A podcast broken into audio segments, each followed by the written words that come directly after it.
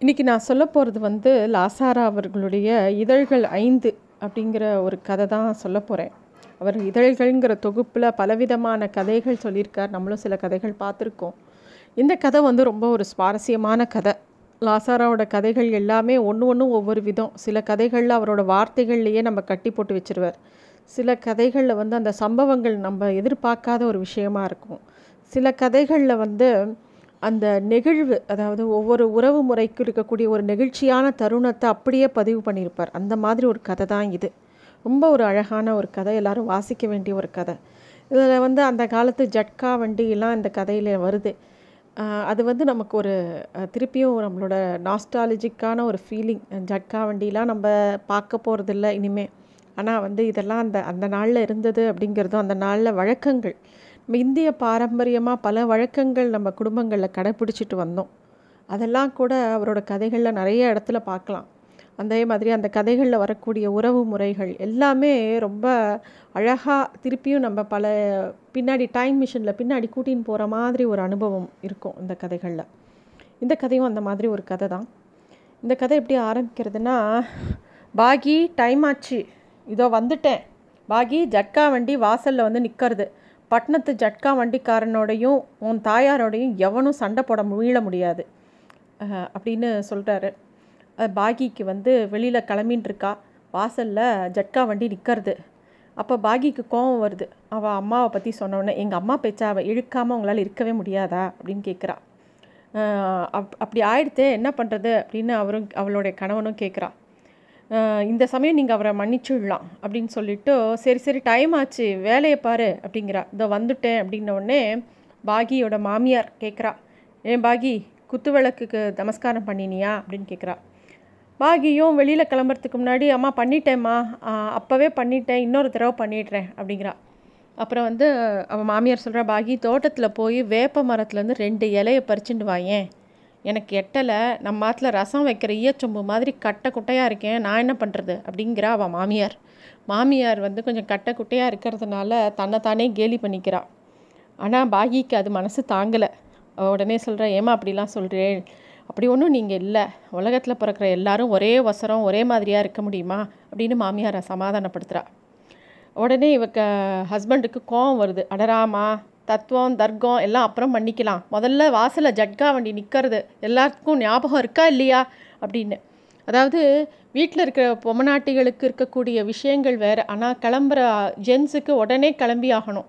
லேடிஸோட எந்த விஷயங்களும் ஜென்ஸுக்கு அவ்வளோ ஈஸியாக புரியாது. அதே மாதிரி இவளோட கணவன் வந்து ரொம்ப பதஷ்டமாக கிளம்பணும் கிளம்பணுங்கிறான். ஆனால் பாகி மெதுவாக அவள் மாமியார் சொன்னான்னு பின்கட்டுக்கு தோட்டத்துக்கு போகிறாள் அங்கேருந்து அவள் எடுத்துன்னு வந்து எடுத்துன்னு வரா அவள் மாமியார் சொன்ன மாதிரி அந்த வேப்பிலையை. அப்போ வந்து இவ கணவன் கேட்குறான் அம்மா இவளுக்கு நிஜமாவே நாளாயிடுத்தோ? அப்படின்னு கேட்குறான் அப்போ அவள் அம்மா சொல்கிறா இங்கே பாரு நாள் கணக்கெலாம் சரியாக வச்சுக்கல. அந்த நாளில் நாங்கள்லாம் பெத்த மாதிரி இருக்கா? இந்த நாள். நீ என் வயத்தில் மூணு மாதத்துல பொறியாக இருக்கிற போதே உன் தாத்தா அதாவது என் மாமனார் நீ பிறக்க போகிற நாள் வேலை நட்சத்திரம் முதற்கண்டு குறித்து வச்சுட்டு அவர் திடுப்ட்டு கடை மூடிட்டார். ஆனால் அவர் எழுத்தில் விட்டு போன வாக்கு மாத்திரம் இம்மி கூட பெசகலை. டான்னு மடி அடித்தாப்புல பளிச்சுது அப்படின்னு அவள் அம்மா சொல்கிறா அதாவது அந்த பாகீரதியோட மாமியார் சொல்கிறா உடனே பாகீரதியோட கணவருக்கு கோவம் வருது. அம்மா நீ என்னை பெத்த பெருமையே நான் கேட்கல இவளுக்கு இப்போ நாளாயிடுத்தான்னு தான் கேட்டேன் அப்படிங்கிறான். பாகி ப்ரெக்னெண்ட்டாக இருக்கா? ஆஸ்பத்திரிக்கு கிளம்பின்னு இருக்கா? அதுக்குள்ளே தான் இத்தனை விஷயங்களும் நடக்கிறது. யார் என்னத்தை கண்டாப்பா ஆனால் அந்த நாள் முதற்கொண்டே மழை பெய்யறதும் மக்கப்பேரும் மகாதேவனுக்கு கூட தெரியாதுங்கிற வசனம் சும்மாவா சொல்லியிருக்கா அப்படின்னு இந்த மாமியார் திருப்பியும் பேசுகிறா அப்போ இவருக்கு திருப்பியும் கோவம் வருது. இந்த பொம்மநாட்டிகள்லாம் கேட்ட கேள்விக்கு நேராக பதிலே சொல்ல மாட்டாங்களா? எப்போ பாரு ஏதோ ஒரு சூசகமாகவே சொல்கிறாங்களேங்கிற மாதிரி அவருக்கு எரிச்சல் வருது. மாமியாருக்கும் கோவம் வருது. ஆமாண்டா உன்ன மாதிரி இங்கிலீஷ் கணக்கும் சட்டத்திட்டமாக படிச்சுட்டு நிற்கல உன் இஷ்டப்படி பதில் சொல்ல. எனக்கு இப்படித்தான் பேச வரும். உன் கேள்விக்கு வேற என்ன பதில் சொல்ல முடியும்? அப்படின்னு அந்த மாமியும் கோச்சிக்கிறா. அப்போ வந்து பாகிரதி வந்து சொல்கிறா அம்மா சரி சரி சரி ரெண்டு பேரும் கோச்சிக்காதீங்கோ சண்டை போட வேண்டாம். அப்படின்னு சொல்லிட்டு அவள் சரி இதை ப பறிச்சுன்னு வந்துட்டேம்மான்னு அவள் எடுத்துன்னு வந்த அந்த இலையை காட்டுறா. உடனே அவள் சொல்கிறா அம்மா நீங்களே சூட்டி விடுங்கோம்மா அதை தலையில் அப்படிங்கிறா.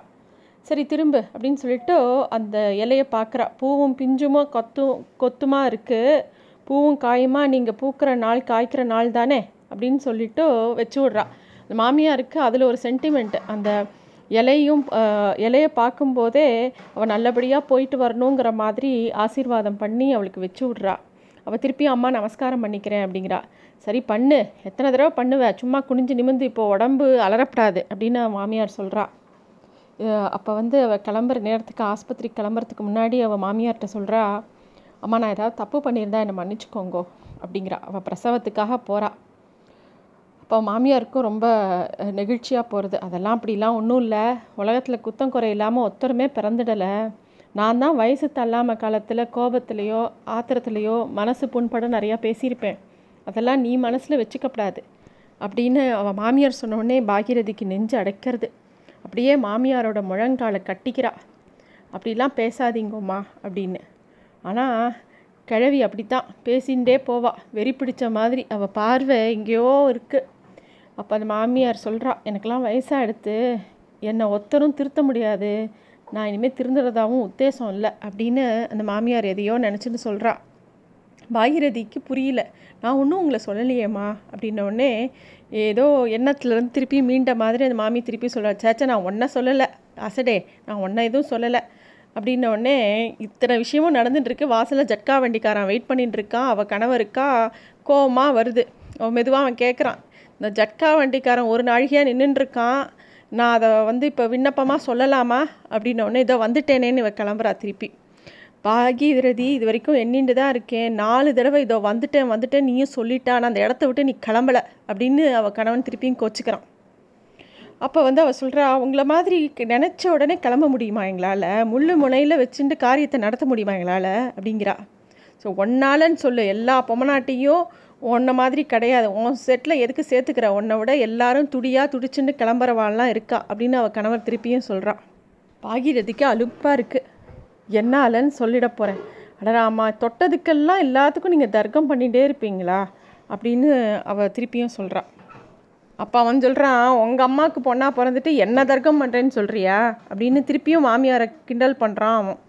அப்போ வந்து அவள் பாகீரதி டக்குன்னு சொல்கிறா இப்போ நான் உங்களுக்கு பொண்டாட்டி. அப்படின்னோடனே அவனுக்கு அந்த வார்த்தையே ஒரு பரவசமாக இருக்குது அவனுக்கு. அவள் அப்படி சொன்னது. அவன் உனக்கு வந்து ஒரு வெற்றி புன்னகை வந்த மாதிரி இருக்குது இப்போ ஏற்கனவே அவளுக்கு ஒரு குழந்த இருக்குது இப்போ ரெண்டாவது குழந்த பிரசவத்துக்கு தான் போகிறா அப்படி இருக்கும்போது இன்னும் அவளுக்குள்ள ஒரு ரொம்ப நல்ல அந்யோன்யம் இருக்குது அந்தரத்தி அந்தரங்கத்தின் அனுஸ்வரங்கள் எந்த சமயத்தில் நேரும் என்று சொல்வதற்கில்லை. நள்ளிரவில் தனியிடத்தில் நானும் நீயுமடி எப்படி எப்படியுமோடி என்று இருக்குமிடத்தில் இல்லாது பட்டப்பகலில் நாலு பேர் நடுவில் நடுக்கூடத்தில் ஒரு இடுப்பின் அசைவில் ஒரு பார்வையின் ஓரத்தில் ஒரு தோளின் குழுங்களில் ஒரு கன்னத்தின் குழுவில் ஒளிந்து கொண்டு வெளிப்படலாம். அதன் அழகே அதன் சமயமற்ற தன்மையில்தான் இருக்கிறது. சில பூக்கள் பகலில் பூக்கின்றன சில இரவில் பூக்கின்றன சில பூக்கள் ரகசியமாக தமக்கே பூத்துக்கொள்கின்றன தொட்டால் நலுங்கிவிடும் இதழ்கள் கண்ணால் கண்டாலே கசங்கிவிடும் இதழ்கள். நெஞ்சின் நினைவில் பட்டாலே நைந்துவிடும் இதழ்களும் உண்டோ? அந்த தருணத்தில் அவர் அப்படியே பார்த்துட்டே இருக்கார் தன்னோட மனைவி பாகீரதியை அப்போ அவள் அம்மா திருப்பி கேட்குறா என்னடா அப்படியே திகச்சு நின்றுருக்க அப்படின்னோடனே ஒன்றும் இல்லைம்மா ஏதோ யோசனையாக இருந்தேன். அப்படின்னோடனே அப்போ பாகீரதி திருப்பியும் குறும்பாக சொல்கிறா ஜட்கா வண்டிக்காரன் ஒரு கா ஒரு நாழிகையாக காத்துன்ட்ருக்கான் தெரியுமானோ? அப்படின்னு பாகி திருப்பியும் கேட்குறான் உடனே அவரும் கிளம்பு அப்படின்ற உடனே போயிட்டு வரேம்மா போயிட்டு வாம்மா அப்படின்னு எல்லாரும் சொல்லி கிளம்பும்போது வாசலில் வேகமாக இவாளோட முதல் குழந்த பாபு ஓடி வரான். வந்து எங்கம்மா எங்கே போகிறம்மா அப்படின்னு கேட்குறான் பாபுவோட அப்பாவுக்கு அப்படியே ருத்ரகாரம் அதாவது பாகீரதியோட கணவருக்கு கோவமான கோவம் வந்துடுது அம்மா அப்படின்னு திருப்பியும் கத்துறான். ஏடா அப்பா அபராதம் பண்ணிட்டேன் போ அப்படின்னு திருப்பி அவள் தாயார் கேட்குறா நான் உன்கிட்ட என்ன சொன்னேன்? என்ன சொன்னேன்? இந்த இந்த பாபுவை இவன் சரியான அபசவித்து சமயத்தில் ஏதாவது பண்ணுமா? அவனை கொஞ்சம் வெளியில் அனுப்பி வையின்னு சொன்னேன்ல. பாரு நேரங்கட்ட நேரத்தில் கிளம்புற நேரத்துக்கு கரெக்டாக எங்கே போகிறேன்னு வந்து கேட்குறான் பூனையை கட்டி மடியில் கட்டின்னு சகுனம் பார்த்த கதை மாதிரி. ரொம்ப அழகாக இருக்குது அப்படின்னு கோவப்படுறா அவர் பாகிரதியோட கணவர். பாகிரதிக்கு அதுக்கு மேலே பொறுக்கலை. பையனை இறுக்கி கட்டிக்கிறா திண்ணையில் உட்காந்துக்கிறா சரி சரி இனிமேல் தான் கிளம்ப போகிறேன் அப்படின்னு சொல்லி அவள் சொல்கிறா அப்போ வந்து மாமியாரும் சொல்கிறா சாரதி கொஞ்சம் பொருடா அப்படின்னு அவர் மகனை பார்த்து சொல்கிறா கிழவி முகத்தில் ஒரு தினசாக ஒரு வெற்றி வந்த மாதிரி இருக்குது அவளுக்கு அவளும் கிழவியும் அதாவது பாகிரதி மாமியாரும் எதிர் குஞ்சு திண்ணையில் போய் உட்காந்துக்கிறா அதாவது கிளம்புற நேரத்துக்கு அந்த புள்ள குழந்தை வருவான் முதல் குழந்தை வருவான்னு எதிர்பார்க்கவே இல்லை. பாகீரதியும் எதிர்பார்க்கல பாகீரதியோட கணவர் சாரதியும் எதிர்பார்க்கல அந்த அம்மா பாகீரதியோட மாமியாரும் எதிர்பார்க்கல. ஆனால் அந்த பையன் கரெக்டாக அவன் அம்மா கிளம்புறாங்கிறத தெரிஞ்சுன்னு வந்தான் தெரியுமா?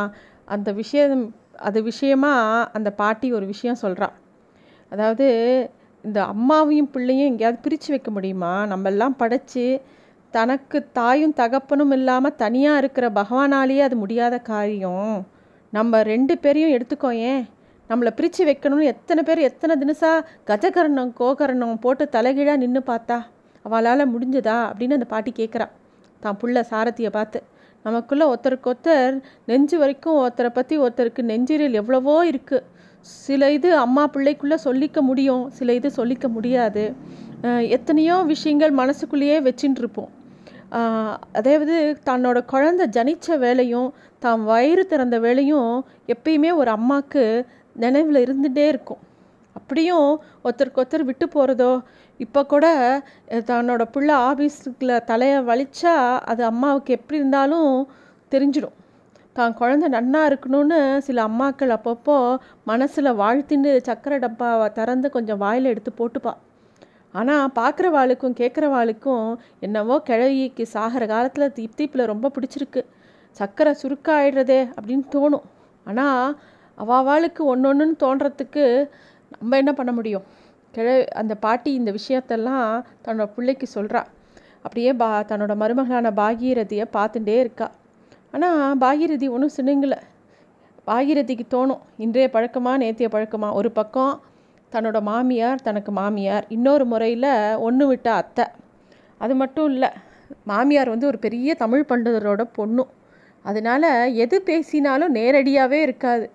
மூடு சூளையாக பேசிவிட்டாலே மாமியாருக்கு பேசவே வராது. ஆனால் மாமியாரால் பேசாமல் இருக்க முடியவே முடியாது. எப்போ பாரு ஏதாவது பேசுவா. பாதி சமயம் புரியும் பாதி சமயம் புரியாது. ஒவ்வொன்றுத்துக்கும் பாதி சமயம் புரியாமல் இருக்கிறதே நல்லதாக படும். ஏன்னா ஒவ்வொன்றுத்துக்கும் இதுக்கு என்ன அர்த்தம் இதுக்கு என்ன அர்த்தம்னு சொன்ன யோசித்தோன்னா நம்ம தலை வெடிச்சிரும். பாட்டி இதுதான் சாக்குன்னு நிறையா பேசுகிறா மருமகளை பார்த்து சொல்கிறா பாகி உனக்கும் தான் சொல்கிறேன் ஆயிரம் தான் நன்னா பண்ணி போட்டாலும் அந்தந்த குழந்தைக்கு பை தன்னோட மகன் பெருசானாலும் தன் மகனை பற்றியும் சொல்கிறா அம்மா கச்சட்டியில் மாவை கரைச்சி ஊற்றாமல் சுண்டி காய்ச்சி தேனாக வைக்கிற வெண்டைக்காய் வதக்கல் குழம்பு தானே வேண்டியிருக்கு. எவ்வளோதான் மனைவி சமைச்சு போட்டாலும் அம்மாவோட கை ருச்சி தான் எல்லா மகனுக்கும் பிடிக்கும். அப்படியே அடிக்கட்சட்டியில் ஆவி பறக்க என் கையால் சாதம் போட்டு கிளறி பிரட்டி தொட்டுக்க கூட இல்லாமல் முன்பிடிக்கு பின்பிடி துணையாக உருட்டி உருட்டி உள்ளே போட அதனை எத்தனைக்கும் இதெல்லாம் எதுக்கு சொல்ல வந்தேன்னா தாய்க்கும் பிள்ளைக்கும் என்றைக்குமே விட்டு போகாது அப்படின்னு அந்த பாட்டி வந்து தன்னோட மருமகள் கிட்ட சொல்கிறா அது மட்டும் இல்லை கர்ப்பவாசங்கிறது அவ்வளோ பவர் இருக்குது ஏதோ மனுஷ ஜென்மத்துக்கு மட்டும்தான் பத்து மாதம் சுமக்கிறதுன்னு வச்சுருக்கு. நீ இந்த குழந்தைய பன்னெண்டு வருஷம் சுகம் சுமக்கணும்னு பகவான் சொல்லிட்டா நம்ம முடியாதுன்னு சொல்லிடுவோமான்னு அதையும் ஆனந்தத்தோடு சுமப்போம் அப்படின்னு அந்த பாட்டி பாட்டிக்கு பேசிகிட்டே போகிறா அவளுடைய அவளுடைய மகனான சாரதிக்கு கோபமாக வருது. அந்த அம்மா ஏன் இப்படிலாம் பேசின்னு இருக்கா அதுவும் கிளம்புற நேரத்தில் அப்படிங்கிற மாதிரி அவனுக்கு தோன்றுறது அவனுக்கு சாரதிக்கு என்ன தோன்றுறதுன்னா தனக்கு தான் நிறையா கவலை வாழ்க்கையில். ஆஃபீஸுக்கு போனால் வீட்டுக்கு கவலை வீட்டுக்கு வந்தால் ஆஃபீஸ் கவலை கவலை. இந்த ஜென்மம் எடுத்ததே ஏதோ கவலைப்படுறதுக்கு தான். போதாத குறைக்கு ஏற்கனவே ஒரு குழந்த இருக்குது இப்போ ரெண்டாவது குழந்த வேற. முதல் குழந்த பாபுவை பார்த்தா அந்த பாபுவோட ஒட்டவே இல்லை மனசு. அதான் அவன் வந்து எப்போ பாரு சரியான அம்மா கொண்டு. அது மட்டும் இல்லை அந்த பாபுங்கிற முதல் குழந்தை கொஞ்சம் உடம்பு சரியில்லாத குழந்தை. அடிக்கடி அவனுக்கு ஏதாவது நோய் வந்துடும் சரியான நோஞ்சான். எவ்வளோ மருந்து வாங்கி கொடுத்து எவ்வளோ சாப்பாடு கொடுத்தாலுமே அவன் தேர்றதே கிடையாது. எப்போ பாரு அவன் அம்மாவோட தலைப்பை பிடிச்சுட்டே சுற்றுவான் அவள் அம்மா வாசலுக்கு வந்து கருவேப்பிலக்காரிக்கிட்ட பேசினாலும் சரி காக்காக்கு சாதம் போட்டாலும் சரி சமையல் அறையில் வேலையாக இருந்தாலும் சரி எப்போ பாரு அம்மா புடவை தலைப்பை பிடிச்சிட்டு சினிங்கிண்டே இருப்பான். அந்த மாதிரி ஒரு குழந்த அவன். பாரதிக்கு தன்னோட குழந்த மேலே பாபு மேலேயே ஒரு கரிப்பு இருந்தது. அவனுக்கு அடிக்கடி தோணும் எப்படி தான் பாகி எப்படியே அவனை சகிச்சுக்கிறாளோ பாபுவை தான் குழந்தை எப்படி சகிச்சுக்கிறாளோ? அப்படின்னு தோணும். சில சம இப்போ இந்த சமயம் கூட பாபு வேகமாக வந்து அம்மா எங்கே போகிறேன்னு கேட்கும்போது இந்த ஜட்கா வண்டியோட கட்டையிலேருந்து ஒரு குச்சியை எடுத்து நல்லா விளாடணும் போல் ஆத்திரமாக வருது. அந்த குழந்தை திருப்பியும் பேசுகிறான் அவன் அம்மா கிட்ட பேசுகிறத பார்த்துட்டு இருக்கான். அதாவது அந்த பாகிரதியும் தன்னோட புள்ள பாபுவும் பேசுறது எப்பயுமே அவள் ரெண்டு பேரும் பேசினா சுற்றி இருக்கிற உலகமே அவளுக்கு மறந்துடும். அம்மா பிள்ளை உறவுங்கிறதே அப்படி தானே அது மாதிரி அந்த குழந்தை பேசுகிற அம்மா நானும் வரேன்னு. நீ வரக்கூடாது அப்படிங்கிறா பாகி. வரத்தான் வருவேங்கிறான். வரவே கூடாது. கண்ண என்னோட கண்ணோலையோ நீ வரக்கூடாது. அப்பா அப்புறமா அவனை அழைச்சின்னு வந்து காமிப்பா அப்படின்னோடனே அவள் கணவனுக்கு கோபம் வருது. இந்த மாதிரிலாம் நீ பாட்டுக்கு வாக்கெல்லாம் கொடுக்காத. நான்லாம் யாரையும் கூட்டின்னு வரமாட்டேன். அப்படின்னு சொல்கிறான் ஆனால் வந்து அந்த குழந்தை அவள் இவ சொல்கிறா நீங்கள் வந்து அவனுக்கு மேலே பச்சை குழந்தையா நீங்கள் இருங்கோ. முன்னால் நீங்கள் தொட்டில் போய் படுத்துக்கோங்க. உங்களை ஆட்டிட்டு அப்புறமா மடி குழந்தை கவனிக்கலாம். அப்படின்னு பாகிரதியும் கிண்டல் பண்ணுறா உன் புள்ள சமாச்சாரம் உனக்கு தெரியாதா பாகி? அவன் பேசுகிற லாவுக்கு சட்டத்துக்கும் அவன்கிட்ட வார்த்தையை கூட கொடுக்க மா மாட்டிக்கணுமா என்ன? அப்படிங்கிற மாதிரி அவள்லாம் பேசிக்கிறாள் ஆனால் அந்த குழந்தை வந்து திருப்பியும் அவன் அம்மாவை பார்த்து அம்மா பார்த்தியாம்மா கண்டிப்பாக அப்பா கூட்டின்னு வரமாட்டா. அப்படிங்கிறான். எல்லாம் கூட்டின்னு வருவா அப்படின்னு அவன் அம்மா திருப்பியும் சமாதானப்படுத்துகிறான் அதாவது ரெண்டாவது குழந்த பிறக்கும் போது முதல் குழந்தைக்கு ஏற்கனவே ஏக்கமாக இருக்கும். அதுவும் அம்மா ஆஸ்பத்திரிக்கு போகிறாங்கிறது அந்த குழந்தைக்கு அந்த பிரிவு ரொம்ப கஷ்டமான ஒரு பிரிவு. அந்த புள்ள திருப்பியும் கேட்குறான் மாட்டாமா அப்படின்னு. மாட்டாட்டா போகிறாடா நானே வந்துடுறேன் சீக்கிரம் அப்படின்னோடனே எப்போ வருவேன் அப்படின்னு. இன்னும் ஒரு வாரம் பத்து நாள் கழித்து வந்துடுவேன் அப்படிங்கிறான் எங்கம்மா போகிற அப்படின்னோடனே ஆஸ்பத்திரிக்கு அப்படின்னு சொல்கிறான் ஏம்மா என்னத்துக்கு அப்படின்னோடனே நான் ஒரு அம்பி பாப்பாவோட திரும்பி வருவேன்டா அப்படின்னு அவள் சொல்கிறான் அதாவது நான் ஒரு அம்பி பாப்பாவோட வருவேன்னு சொன்னது வந்து அந்த வார்த்தைகளுக்காக சொல்லலை. அவள் அந்த தன்னை சுற்றி இருக்கக்கூடிய எல்லாருக்காகவும் சொல்லலை. யாரையும் குறிப்பிட்டும் சொல்லலை. ஏதோ அவள் வாயிலிருந்து அப்படியே எதேச்சியாக அது வந்துடுத்து அந்த சொன்ன வார்த்தையிலேயே ஒரு ரொம்ப ஒரு அசரீரம் இருந்த மாதிரி அவளுக்கு படுறது. ஒரு ஒரு விதமான பரவசமான கிளர்ச்சி அவளுக்கு வந்தது. உடனே அவளோட கணவன் அம்பி பாப்பா இல்லைடா அங்கச்சி பாப்பா அப்படின்னு அவன் சொல்கிறான் அவனுக்கு என்னமோ அவன் கணவருக்கு இந்த சமயம் ஒரு பொன் குழந்தை தான் பிறக்கணும்னு ஆசையாக இருக்குது அவனுக்கு என்னென்னா அவனோட அம்மாவோட சாயல்லையே அதே நிறத்தில் அதே அதை தன்னோட மனைவியோட தீர்க்கமான மூக்கு தன்னோட அடர்ந்த தலைமையிறு அதெல்லாம் வச்சுட்டு அழகான ஒரு பெண் குழந்தை பிறக்கணும்னு அவனுக்கு ஒரே ஆசை. ஆனால் பாக்கியரதி கோவம் வருது. இப்போ பொண்ணுக்கு ஏன் ஆசைப்படுறேன்? நமக்கு என்ன யோகிதை இருக்குது உலகத்தில் பொண்ணாக பிறந்தவாளும் பொண்ணாக பெற்றவாளும் படுற கஷ்டம் போகாதுன்னு நானும் அதுக்கு கூட்டணுமா? அப்படின்னு திருப்பியும் பேசுகிறா அவோ.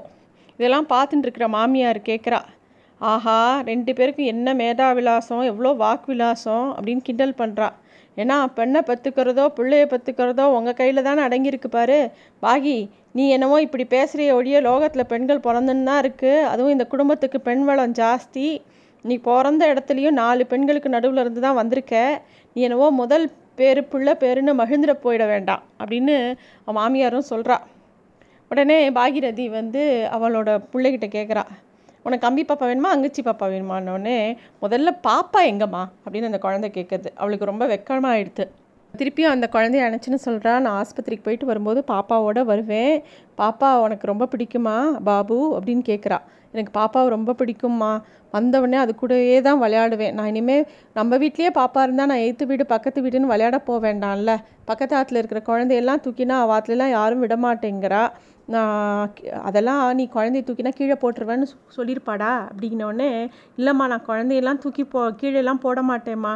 நம்பாத்துக்குள்ள வர குழந்தையும் நான் பத்திரமா பார்த்துப்பேம்மா அப்படின்னோடனே சரி அம்மா பத்து நாளில் பாப்பாவோட வந்துடுவேன். சரியா? அப்படின்னோடனே பாப்பாவோட வந்துடுறேன். அப்படின்னோடனே பத்து நாள் பத்து நாள் எண்ணி எண்ணி அப்படின்ட்டு அவன் சொல்கிறான் அப்புறம் கொஞ்ச நாளில் பாட்டியும் பேரனும் கொல்லை பக்கத்தில் உட்காந்துருக்காங்க இந்த குழந்த பாட்டின்னு கூப்பிட்றது என்னன்னொடனே உன் வாயில் எச்சில் ஒழுகிறது அப்படிங்கிறது. நீ ஒத்தந்தான் பாக்கி நீன்னு சொல்லிட்டியா? அப்படின்னு அந்த பாட்டி அந்த எச்சிலை அப்படியே தொடச்சிக்கிறா.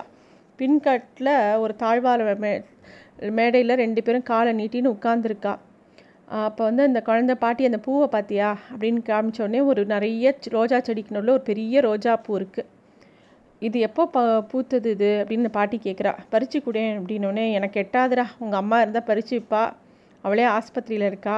பின்கட்டில் பொண்ணு இந்த பக்கத்து அது பொண்ணையாவது வச்சுக்கோன்னு சொல்லனா அவளும் ஊருக்கு போயிருக்கு. அப்படின்னு என்னமோ பேசும்போது அப்போ இப்போ என்ன பண்ணுறது பாட்டி? அப்படின்னு அந்த பையன் கேட்குறான் என்னத்த பண்ணுறது ஒன்றும் பண்ணுறதுக்கு இல்லை.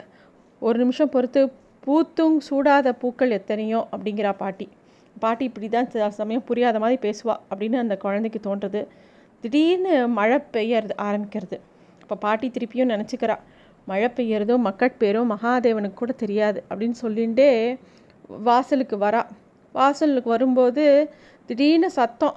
பார்த்தா அவருடைய மகன் சாரதி தொப்பெல்லாம் நினைஞ்சு அம்மா அம்மான்னு கத்துறான். இதோ வந்துட்டேன்டா அப்படின்னு சொல்லி மெதுவாக எழுந்து பாட்டி வாசலுக்கு போகிறா திடீர்னு அவள் உடம்பை ஏதோ அழுத்துற மாதிரி இருக்குது பாபுவும் பின்னாடியே அவள் பாட்டி பின்னாடியே போகிறான் அம்மா அம்மா பாகி வாயில் மண்ணை போட்டுட்டாடி அப்படின்னு என்னடா பேத்துற அப்படின்னு இல்லைம்மா நிஜமாக தான் நான் என்ன செய்வேன் அப்படின்னு சாரதி கூடத்தில் அப்படியே குப்புற புரண்டு அலறான். பாட்டி டேக்கு பயமாக இருக்கேன்னு அந்த குழந்த அழருது டே குழந்த பயப்படுறான் நீ மனுஷனா ஆண் பிள்ளையாடா நீ சாரதி ஞாபகப்படுத்திக்கோ அப்படின்னு அந்த பாட்டி கோச்சுக்கிறா. அவளோட வார்த்தைகள் சாட்ட மாதிரி அடித்த உடனே தான் அவன் கொஞ்சம் சுதாரிச்சுன்னு எழுந்து உட்காந்துக்கிறான் ஆமாம்மா என்னை மன்னிச்சுடு அப்படின்னோடனே பாட்டி அம்மா இங்கே இன்னைக்கு வரணுமே. பாபு அம்மா வரமாட்டா. வரமாட்டாளா? ஏன் பாட்டி? வரவே மாட்டா. பாபுக்கு ஒரே மூச்சே போய் ஒரு மூச்சு வந்தது. அவ்வளவுதான் உள்முறிவுக்கு மாத்திரம். வரமாட்டாளா? சப்தமே கிடையாது. ஆனால் இழந்த மூச்சு மாத்திரம் இழந்து இழந்ததோடு அது அது நெஞ்சில் விட்டு போகும் ஓட்டை நிட்டு நிற்போது என்பதும் இல்லை. அப்பா எனக்கு குளிர்றதுப்பா. இங்கே வா பாபு அப்படின்னு சொல்லி அவன் அப்படியே அந்த தகப்பன் அந்த குழந்தைய இறுக்கி கட்டிக்கிறான். அவன் மகனுக்காக அவன் நெஞ்சில் தீராத பசி எடுத்தது. மகனை இறுக்கி இறுக்கி கட்டிக்கிறான். அப்பா அப்படின்னு அந்த குழந்தை கூப்பிடுறது. ஏ ராஜா அப்படின்னு அம்மா வரமாட்டாளா? வரமாட்டா. பாப்பா? பாப்பாவும் இல்லை. அப்படியே அவன் அழுகிய அப்படியே முழுங்கிண்டு பல்ல கடிச்சிக்கிறான் சாரதி. பாபுவோட குரல் அவனோட அணப்பிலிருந்து அவன் செவிகளுக்கு மட்டும் விழுந்தது அப்பா அம்மா ஆஸ்பத்திரிக்கு போயிட்டு அம்பி பாப்பாவோட திரும்பி வருவான்னியே இப்போ அம்மா வரமாட்டாங்கிறியே அது ஏன்? அப்படின்னு கேட்குறான் பதில் சொல்ல முடியாமல் அவன் தகப்பன் மிரள மிரள விழித்து கொண்டு தவித்தான். அவன் பார்வை பின்கட்டில் தெரியும் தோட்டத்தின் பக்கம் சென்றது. தோட்டத்தில் சிறு சிறு கால்வாய்கள் பிரவாகித்து கொண்டிருந்தன. குட்டைகள் தேங்கி நின்றன. செடியின் உச்சாணி கொம்பில் ரோஜாப்பூ பலவந்தப்படுத்தப்பட்டவனைப் போல இதழ்கள் கலைந்து கசங்கி பொலிவிழுந்து அலங்கோலமாய் நின்றது.